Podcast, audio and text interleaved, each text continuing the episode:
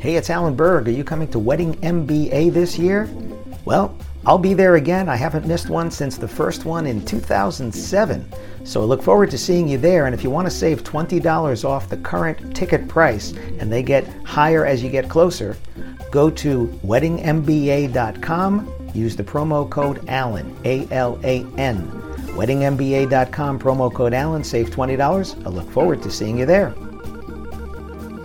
Before we get into this episode, I'm starting something called Ask Me Anything. That's right, you submit your questions and they could become an entire episode or something that I answer at the end of an episode. To submit your questions, look for the red button at podcast.alanberg.com. That's right, podcast.alanberg.com. Click on the red button, submit your question, and maybe you'll hear it here on the podcast. Thanks.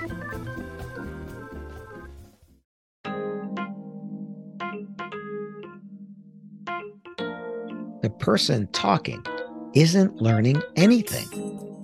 Listen to this episode, see where I'm going.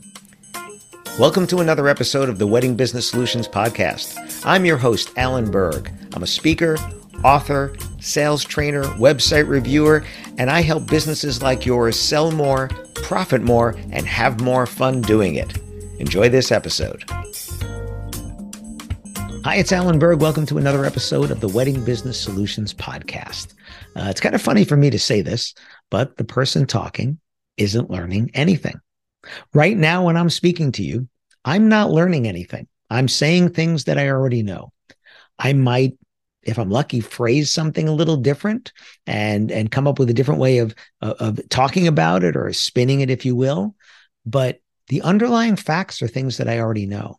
And that's the same with you whenever you're communicating with a customer whether it's in email, in text, in WhatsApp, in messaging services, whether it's on the phone, whether it's in person. The person talking isn't learning anything.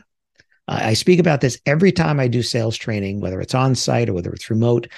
I talk, I say, when you're having a meeting with a client, right? Whether it's a corporate client, whether it's a fundraising client, whether it's a wedding, a mitzvah, a quince, a social event, whatever, whenever you're having communication with someone, if you're talking, you're not learning anything about what they want, what they need, how they're going to feel about it, what the results are that they're looking for. You're not learning any of that. And if you're making assumptions, you're definitely making getting wrong information because you don't know if that's what they really want or need. Therefore, you need to get the balance of conversation going so that they're talking to you.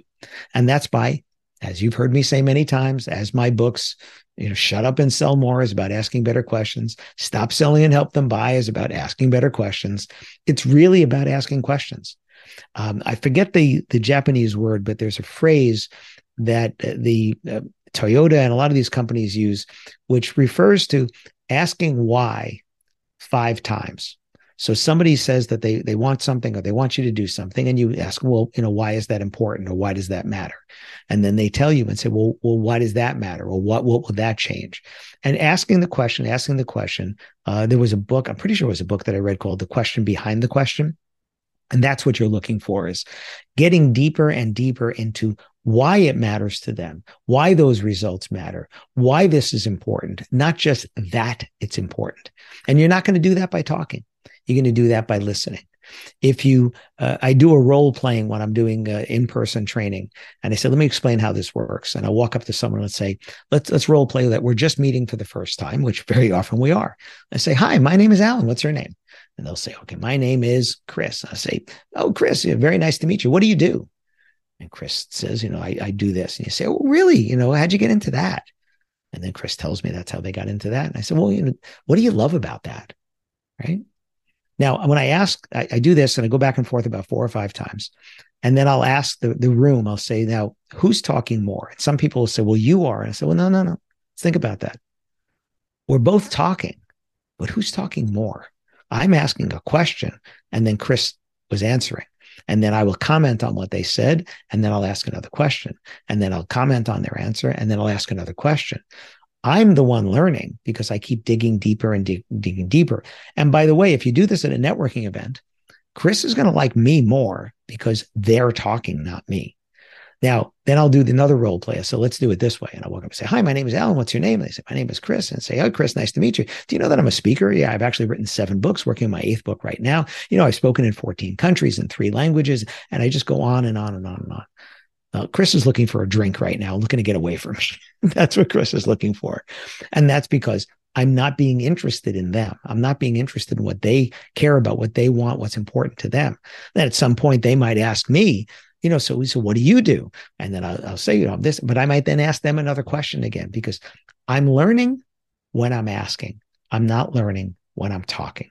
So think about this in your communications. Are you just dumping a whole lot of copy paste information on someone, which is just generic, the same thing you send to everyone instead of finding out what's important to them?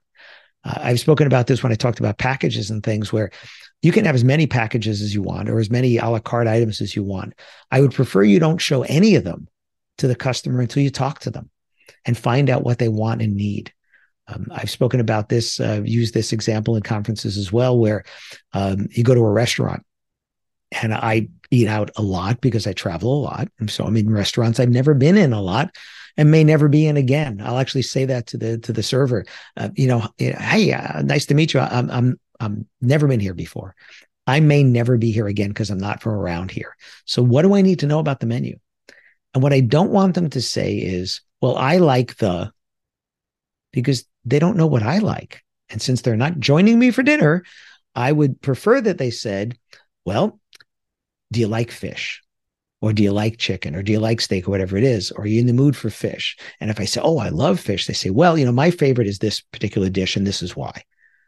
But what if they just start talking about, they say, and they often do this, I love the red snapper. And what if I'm allergic to fish?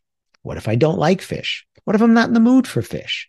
They didn't find that out first before telling me what they like. Now, they might like that. That might be their favorite dish. And if they say, Well, do you like fish? And I say, Well, not really. They say, Well, you know what? How about chicken or beef? What are you in the mood for? And if I say, Oh, I'm in the mood for chicken, they say, Well, you know, this dish here is really, really good. It's very popular. That's okay. See, they're they're finding out first, and then they're telling me about the features and details of it. And very often we find ourselves telling about the features and details before we find out if somebody even cares. And that's because the person talking isn't learning anything. So questions give you permission to then talk about those things. Uh, if I'm uh, doing an on-site sales training and somebody comes in for a tour at a venue, when I'm touring around with them, instead of saying, you know, our chefs can handle uh, any kind of food allergy, any kind of food restriction, vegan, vegetarian, pescatarian, gluten free, uh, lactose free. I mean, just going down the list. I'd say, oh, do you or any of your guests have any uh, food allergies or food restrictions or special diets that we need to be aware of? And if the couple says, mm, not that we can think of, I say, well, if you find out, let us know at least three weeks in advance. Our chefs can handle any of those things. We just had a 10 second conversation. We didn't go into the details. I've seen people do that. I've heard people do that. I had this one venue that I was, a couple came in, weren't expecting them. A couple came in for a tour and it's a very rustic venue and you have to walk down these kind of log steps to get from the parking area down to where the ceremony reception area is. Clearly not handicapped accessible and a couple came in and we're walking down these log steps. And i, I said uh, do any of your guests have any mobility issues with wheelchairs or canes or walkers or anything like that?